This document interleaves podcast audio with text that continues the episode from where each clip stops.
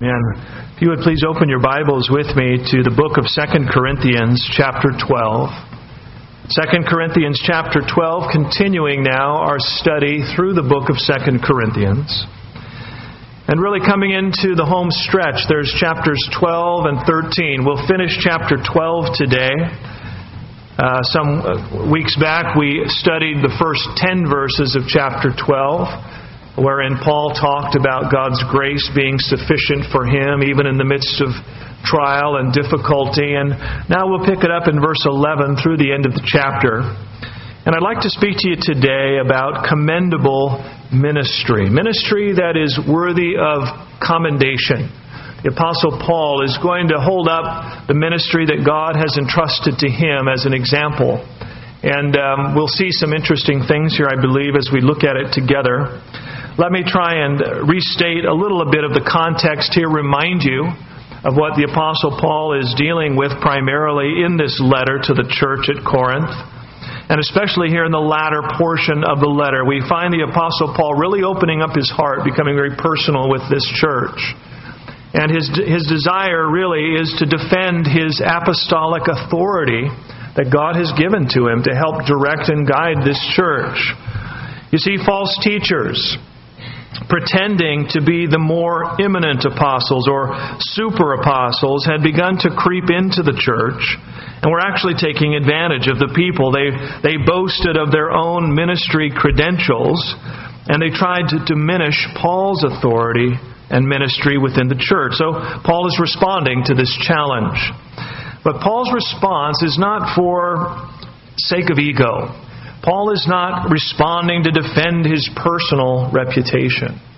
Rather, the Apostle Paul has a, a concern for the church, and it is one of protection and spiritual well being.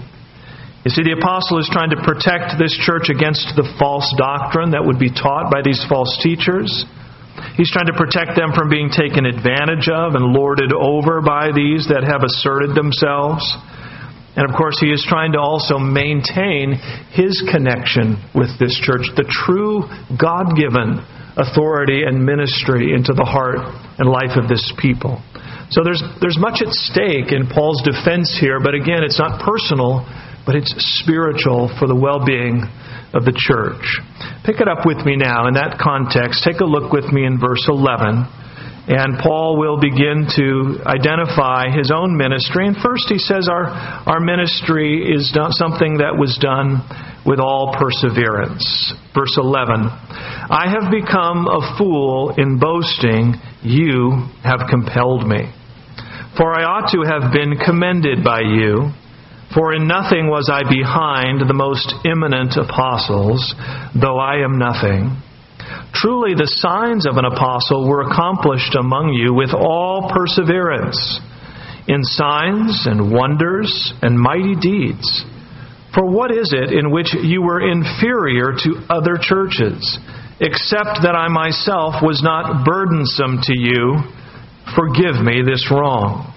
We sense a little bit of sarcasm here from the Apostle Paul. You know, in every way you were blessed, except I didn't burden you. Please forgive me that I was not a financial drain upon your church because when I came there, I ministered without any offering or support from you as a local church. So, Paul is um, holding up his ministry as something that should have been commended. I ought to have been commended, he says. You know, instead, I'm having to kind of commend myself to you and he says, I, I, feel foolish in doing this, having to kind of boast my ministry credentials. This is something that you should have already identified of what, uh, you know, because of the ministry and the relationship that we've had. Remember, Paul is the one that came to Corinth in the initial planting of this church. He's the one that shared the gospel of Jesus Christ. He told them of how Jesus had died on the cross for their sins. He was ministering into a very pagan culture and a very decadent uh, society.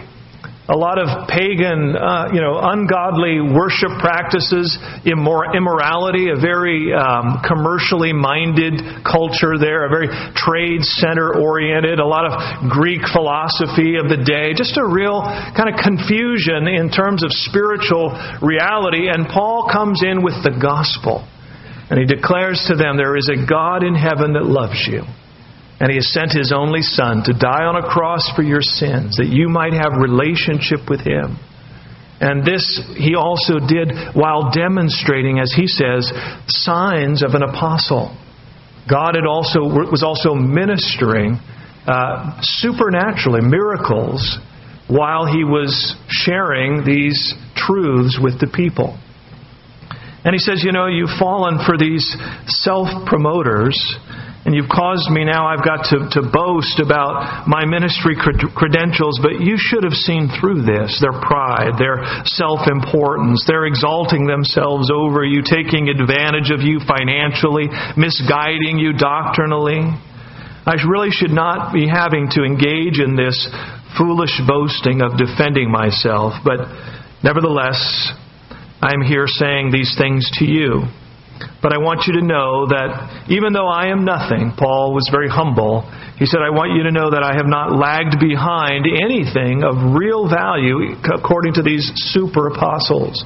They may be promoting themselves, but really, in truth, I've not in any way lagged behind ministry into your life. And he says, I, I was there and you, were, you saw these signs of an apostle. Now, we don't know what signs specifically took place in the, in the ministry there at Corinth. The book of Acts does not record for us any miracles of Paul's ministry there. We know that he was there for over two years initially, ministering, sharing the gospel. But clearly, Paul references listen, there were signs and wonders. You saw them, you witnessed them. We don't know what those were specifically, but we do know that there are a lot of miracles, signs, and wonders that were recorded for us in the book of Acts throughout much of Paul's ministry, Peter's ministry, the other apostles as well. And so, indeed, God was confirming this, this gospel preaching with miraculous signs. And Paul references that, that, you know, things like the casting out of demons uh, the healing of those that were lame, other miracles that are recorded for us, and the types of signs that we see throughout the book of Acts. And Paul said, Look, those same signs accompanied me when I was ministering there, and I was doing it with all perseverance. When we ministered these things, we were not showboating. We were not saying, "Hey, healing service tonight at seven, come out for all." You know, it wasn't it wasn't this promotion. It was done really in sincerity and with perseverance, meaning that we were working hard to support ourselves, to not be a burden to you. And, you know, so that you would not in any way think that we're here to receive from you. We are simply here to preach the truth, and God is confirming that truth with signs and wonders, not to be a burden to you. Paul worked as a tent maker while he was in Corinth. He met, this is where he met Priscilla and Aquila. This is recorded for us in the book of Acts. We know they were also tent makers, Paul working together in this trade, supporting himself, that he would not have to receive finances from this church. Now we know that Paul did receive support from other churches. And Paul was actually taught and preached uh, on the principle of those serving in ministry should be supported by those that they minister to. But in this church, he specifically chose not to receive anything from them. And I think it was the guidance and the wisdom of the Holy Spirit. In some way, he knew that in this church, it would be better not to leave any misunderstanding, that they would somehow think he was there to take advantage of them not only for his own ministry's sake, but then also to be able to differentiate his ministry from the others who had come in, the super apostles who had now arrived and were charging you and fleecing you out of everything they could get from you. Paul is able now to show them the great contrast. And he says, You know, in this you saw the power of God. And yet you do not commend us. You let these people actually bring in question about our ministry. I want to talk a little bit today about this idea of signs and wonders. What about this? What about miracles? What about healings? What about demons and the deliverance of, of demonic oppression and possession? And we see these things in the scriptures clearly. But what about today? Are these things that we should anticipate to continue today in our Christian journey and experience? Well, I would say to that, yes, but I would say a qualified yes. And that's what I want to talk about a little bit. I do want to point out that, the, that, that Paul mentions what you saw were the signs of an apostle. This means that there were certain ministry kind of gifts, if you will, or I'll say a certain concentration of miraculous types of things that seemed to accompany that, that original apostleship ministry and authority. And I want to differentiate that from just, uh, you know, things that we might see today. I do believe that God still works miraculously. I believe that God is the same yesterday, today, and forever. And, and guess what? Demons haven't gone out of business, so we still need the help of, of what God has for us in the Holy Spirit. I, I haven't noticed that we are any less needy as a church today than, than they were at the early church. But still, there was a unique ministry that was given to those foundation apostles.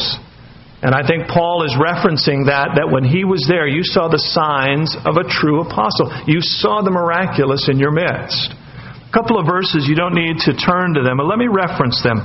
Hebrews chapter 2 and verse 3, the writer says this How shall we escape if we neglect so great a salvation, which at the first began to be spoken by the Lord, that would be Jesus, and was confirmed to us by those who heard him, the apostles, those who originally traveled with him and were appointed, including Paul?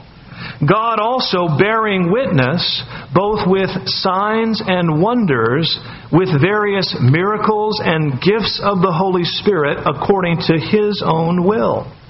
The writer of Hebrews says, listen, that you know, this gospel has come to us through those that originally heard Christ. He shared it. They have now shared it. And God has confirmed it. We've seen signs and wonders, miracles taking place as to authenticate this gospel message. Ephesians chapter 2 and verse 20.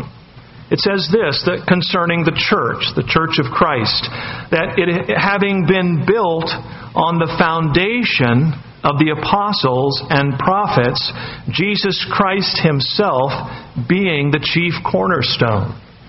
So the book of Ephesians relates to us a certain foundation ministry that has been laid by the apostles and prophets, Christ himself being the cornerstone. Now, we don't have time to look at this in great detail, but I do want to say that I believe there is a, a foundational work that was given to the original apostles. And these men went out and had a certain authority that had been entrusted to them by God for the purpose of starting the early church. And they laid a foundation upon which we are now building. For example, the New Testament is, has been written by these founding apostles. We don't have new, new letters being added to the, to the New Testament, right? We don't have any new scriptures coming to us today by modern day apostles. The Bible is not a living, growing document. It is given to us once and for all.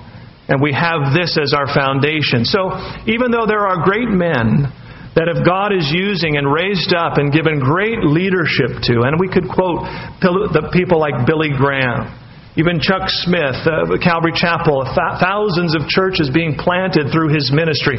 These are great leaders in the church indeed, but they are not to be likened to the original apostles.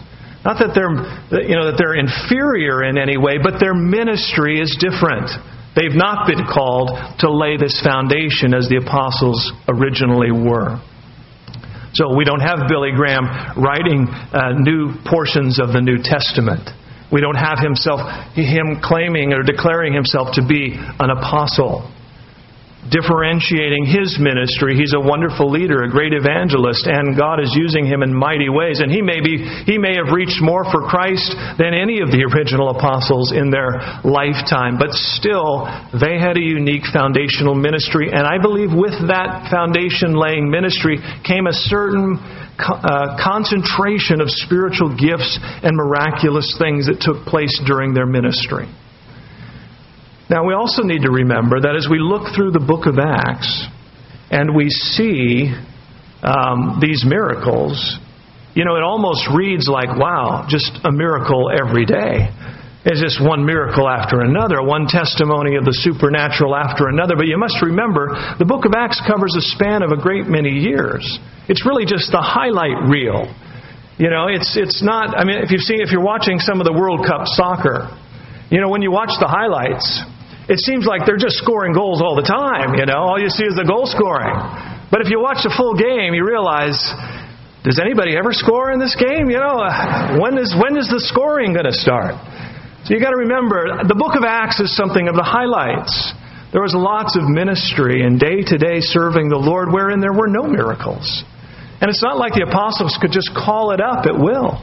We, we read of Paul praying and, and being burdened for some that were some of his team members in the ministry that were sick even unto death. How nice it would have been if he could have just, you know, said, "Hey, you're healed." because I've decided that I want you to be healed today. Paul didn't have that authority. That's why the writer of Hebrews says that these gifts of the Holy Spirit have been that they, they come according to his will. And the Lord would use these miracles to endorse the message, to endorse the, the, the, witness, and to accompany this foundation ministry. But it wasn't happening constantly all the time. And so I think that's an important thing to remember because it's the kind of thing that has been my Christian experience as well. I, I can say that I have seen things in my, my lifetime that I attribute to nothing less than the miraculous working power of God. But I got to tell you, it doesn't happen every day. And it's been, you know, there, there are rare kind of moments in my lifetime that I know, wow, that was a miracle. And I wish, you know, I wish I could just call them up daily, don't you? I wish we could have a lot more of it, but we have to trust that the Lord knows what's needful and also what would be hurtful. Because there is a danger in getting too caught up in seeking the sign, seeking the gift, and not enough focus on the giver.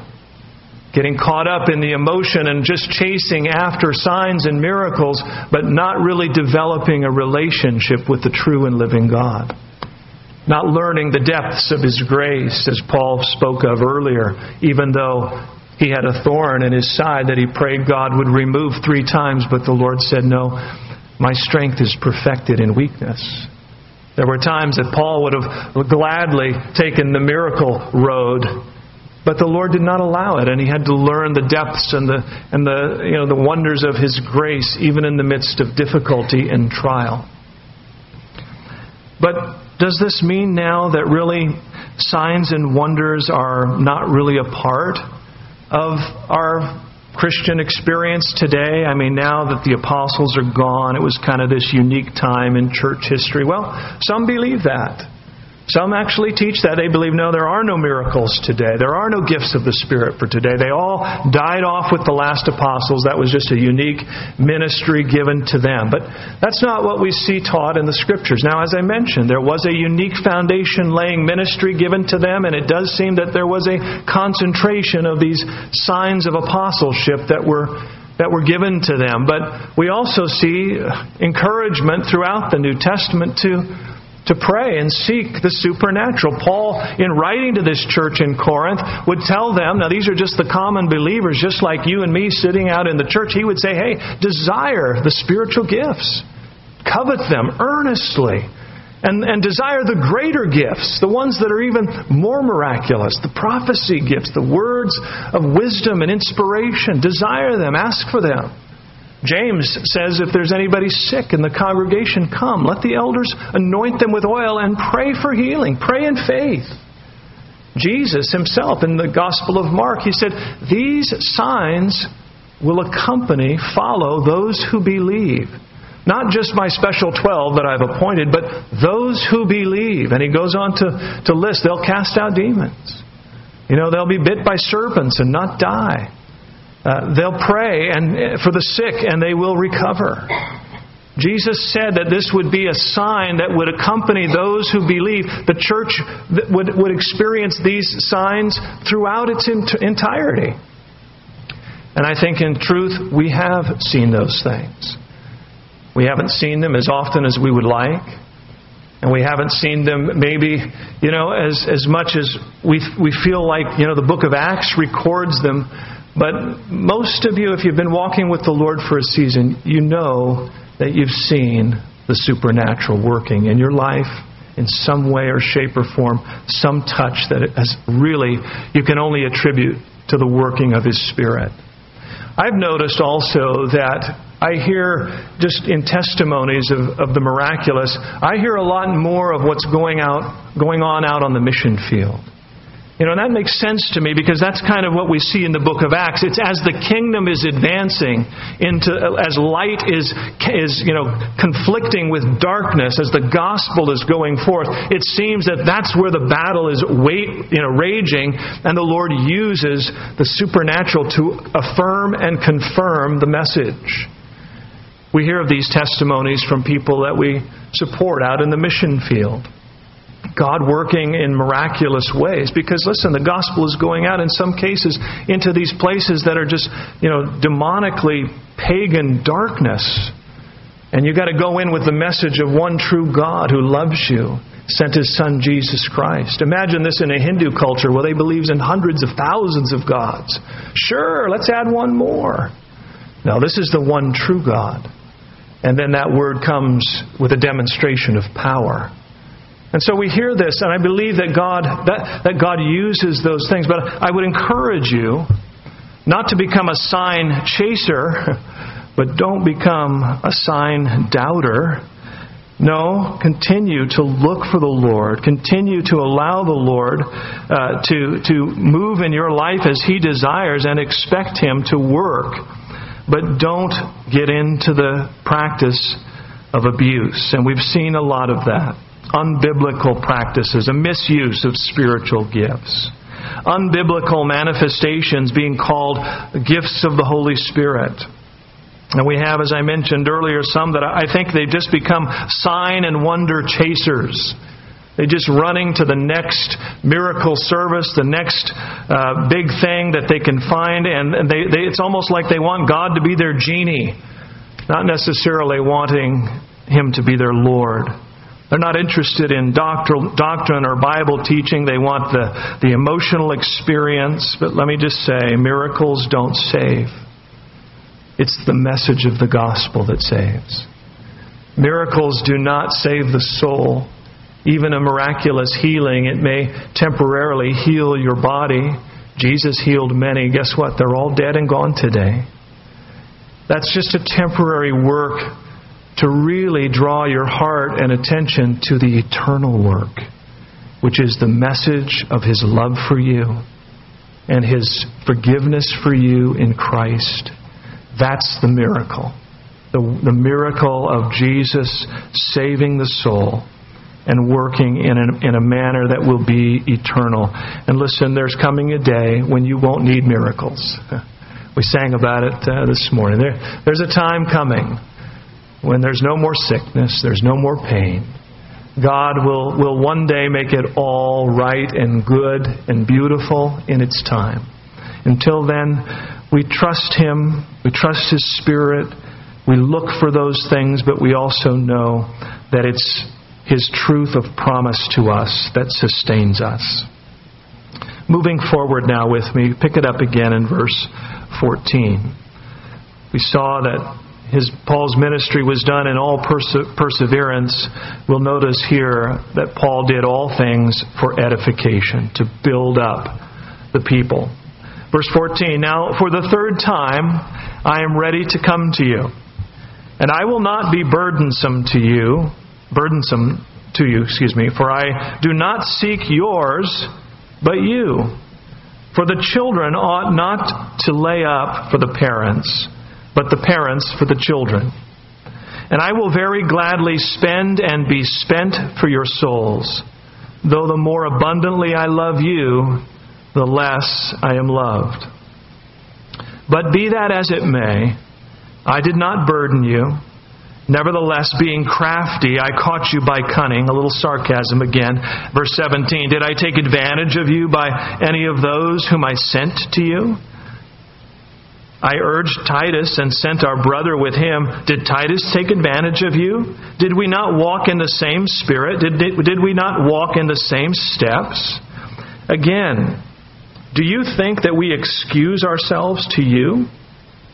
We speak before God in Christ, but we do all things, beloved, for your edification. Paul said, Listen, I, I did not come to you seeking what was yours. I came to you seeking you.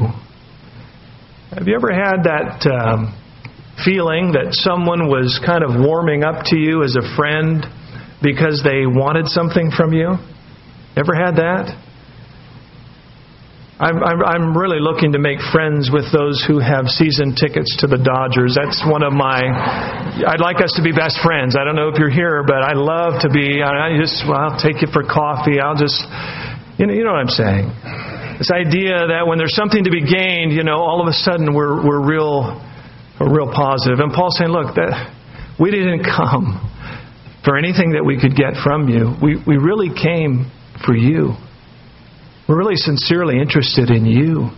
It's you that we care about. It's your spiritual well being. It's your souls that are in the balance. That's what's motivating us. We're not here to get, we're to give. And you are our interest, your life, your heart, your love, your fellowship, your relationship with the Lord. Like a parent Paul says, you know, like a, a parent would naturally provide eh, is, and is interested in providing a healthy future for their children. Paul said this is the same way that we care for you. I mean, you know, in Paul's culture, and I think pretty much in ours as well, parents typically lay up something for their children. Now, I know you've seen those bumper stickers, you know, we're spending our children's inheritance as they drive off in their RVs, right? Kind of a joke, but I, some of it's probably true. But uh, you know, there is an idea, I think, in most of our hearts that we'd like to to help and help build something for our family's future. And Paul is saying, look, that, that's the same way that we came uh, to you. You know, it's not for you to, to take care of me. It's for me to be caring for you. This is the way God has designed it in ministry that those that he's called to come and serve. Isn't this the way Christ lived his life? Did Christ come to be served? Did Christ come looking for what he could get? Or did he come to serve? Did he come to give his life as a ransom for many? Yes, this is the example. This is a ministry that can be commended, a ministry that is focused on giving for the sake of God's people. And he says, I will gladly spend for your souls, even though the more I love, the less I am loved. That's the hard part, isn't it, about ministry? That's the hard part about being a Christian, following Jesus.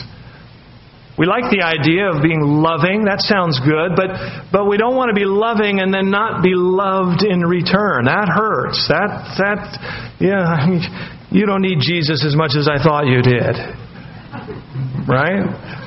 But we see the example of Christ. Christ demonstrated the love of God in that while we were yet sinners, He died for us. Jesus didn't come because you were treating Him right. Jesus didn't die on that cross because, you know, you were doing pretty good. And all you needed was just a little nudge, and so He took the cross for you. Jesus died for your sins when you were even when you were living in rebellion and the enemy of God and the cross. His love came for you because he loves you. And it pursued you. And it overwhelmed you. And it won you. He didn't, he didn't come looking for what he could get from you. He just came to save you. Whew. That's still a powerful truth. That's why Paul said, I, I will gladly spend for your souls. Be that as it, as it, as it may, I, I, am not, I'm not looking to take advantage of you. Not only that, but none of our co ministers did. When I sent Titus, did he take advantage of you? Was I trying to trick you by sending my guys in behind me that were really going to collect from you? No, we all walked in the same spirit. Ministers following the example, ministers in step with the leadership of the apostle, ministers in step with the leadership of Jesus Christ. All things, he says, were done for your edification, to build you up. That's truth in ministry. It's a motive to build others spiritually, to help, to encourage, to instruct, to correct, to challenge. It's done unto the Lord. It's not done for what you can get back. It's not done for recognition or, or some kind of self importance or some kind of notoriety. If that's your if that's your interest in ministry, you're in the wrong you're in the wrong place. Jesus is looking for those that will serve him and follow his example and help and minister to others. Finally, look with me now verse 20. We also notice the apostle Paul his ministry is going to include a call to holiness a call to holiness. Verse 20 For I fear lest when I come, I shall not find you such as I wish, and that I shall be found by you such as you do not wish. Lest there be contentions, jealousies, outbursts of wrath, selfish ambitions, backbitings, whisperings, conceits, tumults. Lest when I come again, my God will humble me among you and I shall mourn for many who have sinned before and have not repented of the uncleanness, fornication, and lewdness which they have practiced. Paul is afraid of what he might find when he arrives at this church. If you remember earlier in our study of this book, the Apostle Paul explained why he had delayed his coming to the church there was some accuse, accusation kind of flowing his way. Oh, Paul said he was going to come and visit. He never showed. Who knows if he'll ever show? Who knows why he's coming? He promised maybe on his way back from such and such he'd stop by. He didn't. He's not a man of his word. He doesn't care about us. And Paul wrote earlier in this letter and said, Listen, the, the reason I delayed is because I wanted to write this letter because I wanted to give you an opportunity to get your house in order before I arrive. I wanted to give you space to get it together, church, because when I come, I don't want to have to be dealing with these things. I want you to kind of come around and get your heart right with the Lord and with us so that when I come, we can enjoy the time together. I don't have to get there and get on you because of these things that I'm afraid I will find. And Paul says it very, very bluntly. Look, I'm afraid when I arrive, I will not find what I hope. And he said, You need to understand that if I, if I, if I find these things going on, guess what? I'm not going to be who you hope. Because I'm going to come in, I'm going to have to deal with this stuff, and I'm going to deal with it very directly. And if need be, we will discipline. And if need be, we will correct. And if need be, we will have to forcefully put things in order at this church.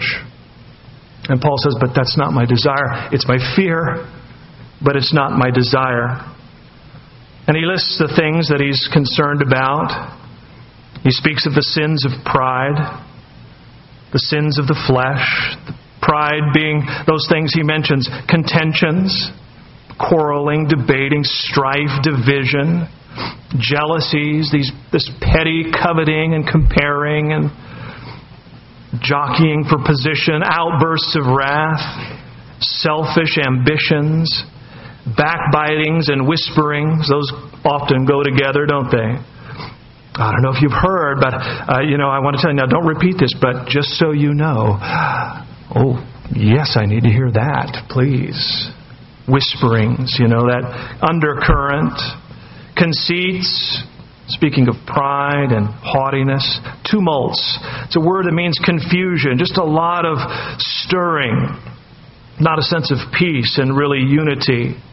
Paul said, I'm worried. I'm worried that when I get there, that's what, what's going to be going on. There's going to be all this division. And then, then this camp's going to say, Oh, Paul, we need to tell you about these guys. Come here and listen to us. Oh, you can't believe what they're doing. And then the other camp, Paul, oh, you, you haven't heard anything. Wait till you hear what, what's been done over here and what this guy's. And Paul, Paul, can you imagine? I'm coming to this church that I planted. I want to enjoy the fellowship. I want us to grow in the Lord. I want to share the things that the Lord has for them. And instead, I'm going to be refereeing the camps and the, and the division and, and the bickerings. Paul said, I'm afraid that I might find that. And he's hopeful that, they, that, that, that he will not find that. But not only these sins of pride, he speaks very directly about certain sins of the flesh, uncleanness, meaning more, any kind of moral impurity, fornication. Fornication is uh, the Greek word porneia, from which we get our word pornography, but it, it really includes any and all sexual activity outside of marriage. God has created sexual intimacy for a beautiful expression within marriage. And that is its purpose, and that's what it is reserved for. And anything outside of that is sinful. You're misusing what God has called and created these things for. Also, he mentions lewdness. It means licentiousness, a, a certain lack of self control, given over to vice, whether it be sexual, drug, alcohol abuse, just living kind of without boundaries, lewdness. And Paul said, I'm concerned that there are some who are living this way and have not repented.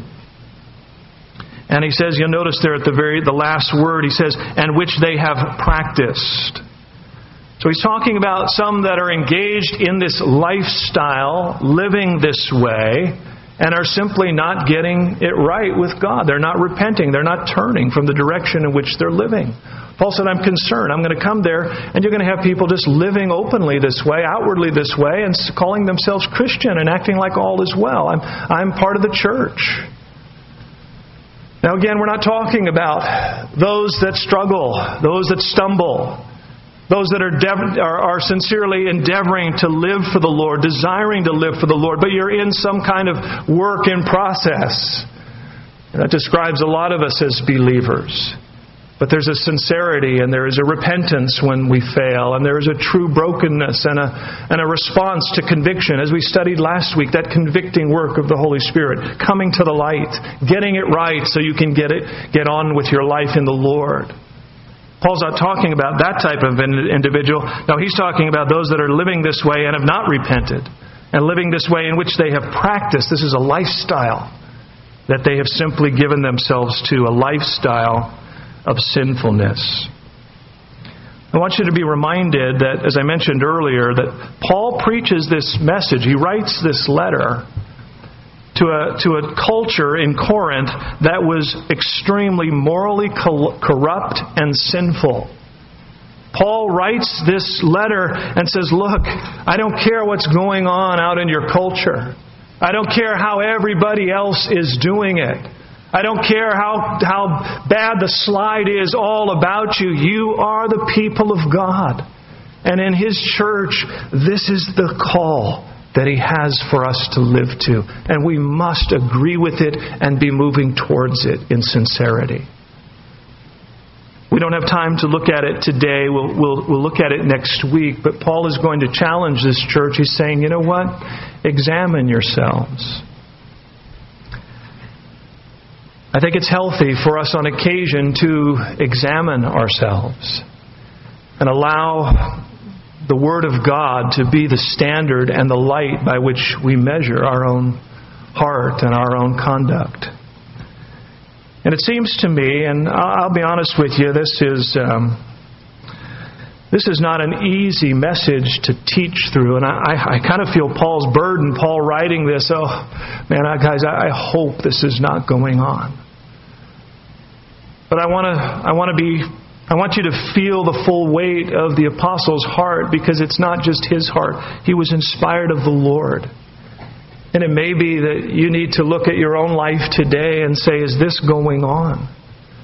Again, I'm not talking about the person that, that, that stumbles or sins as a matter of course in their Christian journey, but they are quick to repent and getting their heart right. Now, again, don't make excuse for yourself. That can become a pattern too, right? And you just never change. I'm not talking about that person that is sincerely looking and growing and maturing, but I'm talking about that person that is just settled into a lifestyle that is ungodly, whether it be sins of pride, jealousy, bitter, gossip, rumor, outbursts of wrath, or whether it be sins of the flesh, immor- immorality, you're living with somebody, you're not married. You're engaged, you're in a relationship and you're sexually active and you're here on Sunday and Wednesday lifting your hands and all is well for you. It's not right. It's not right. And God doesn't bring this kind of a message to you because He wants to condemn you. God brings this kind of a message to you because He wants to save you. Paul wrote this letter. Paul wrote this letter because he knew that he would be coming to the church and he wanted them to get things right before he arrived. I want you to know that Jesus is coming soon. I want you to know that there may be darker days ahead. I want you to know that there may be storms yet to come. This is the time to get your house in order. This is the time to get to live for God. And just as Corinth was this corrupt, sinful culture, we too live in a declining moral and sinful culture. And how easy it is for us just to kind of lower our temperature and we're still doing better than the world. That's not what God's looking for. He's not looking for a relative commitment. We cannot let the moral laxity of our times dictate our behavior and habits. We must live our lives according to God's calling upon us as His people. As I mentioned, God wants to save. The Lord wants to bring you into a place of fruitful relationship with Him. But to hear the apostle's heart today is to hear the heart of the Lord for you. Before Jesus returns, before your time is up, before your life is, is kind of wasted away in this living in the shadows and missing the, the fullness and the, and the ministry and all that He has planned and marked out for you. Before that just gets away and is gone, get your house in order. Get right with the Lord. Come and receive forgiveness. We're going to celebrate communion now. Let's get our hearts right with God. If that's what's needful, if you are walking with the Lord, then keep walking with Him. And don't let the culture trap you and you know entice you. And you you burn brighter. As the days get darker you just walk in the light and live in the light. I believe this is the heart of this the apostle coming through to this church and i believe it's the heart of the lord at least coming through to my heart. I don't know about yours but i want the full weight of it. I want the full challenge of it because I know He loves me. And I know He wants to protect me. And I know He wants to bless me. And I know He wants to use me. And I want to be available to Him in my generation. Let's pray.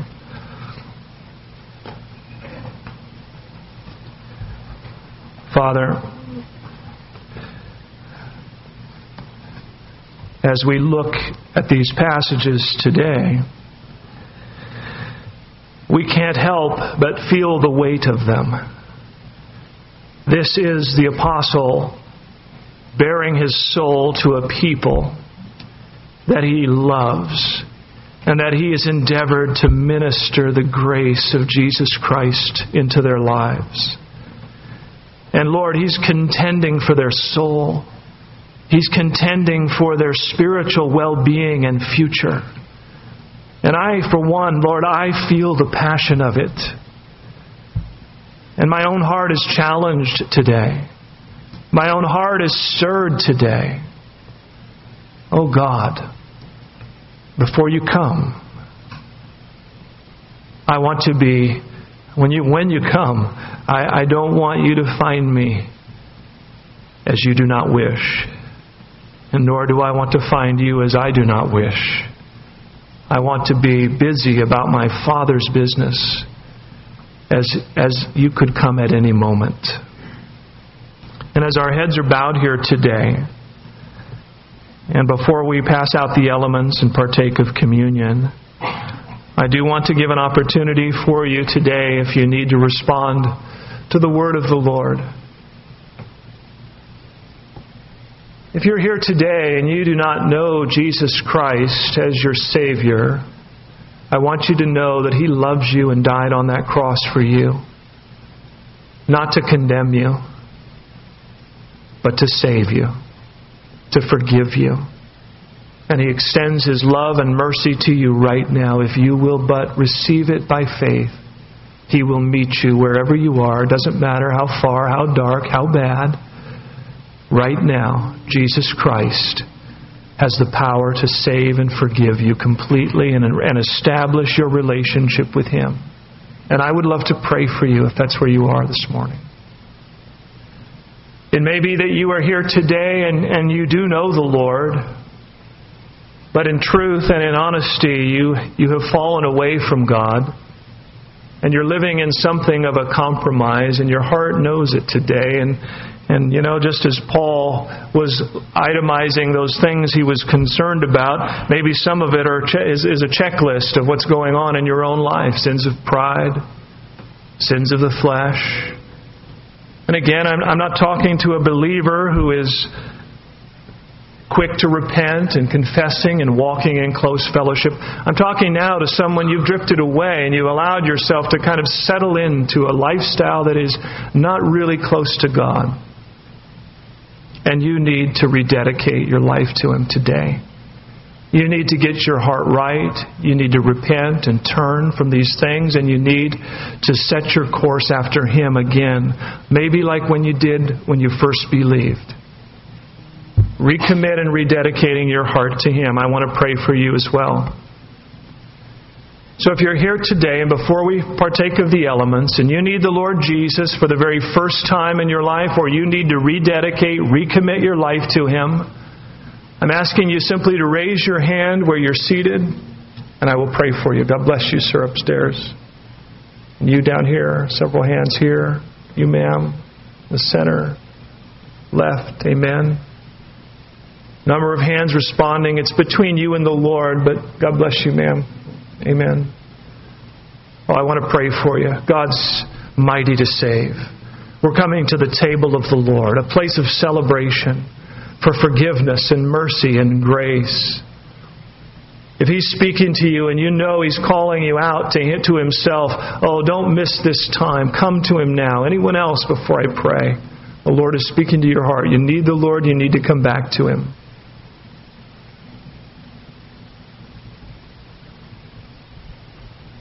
Amen. I see you, ma'am, there. Anyone else now, just before I pray? And so, Lord, I, amen.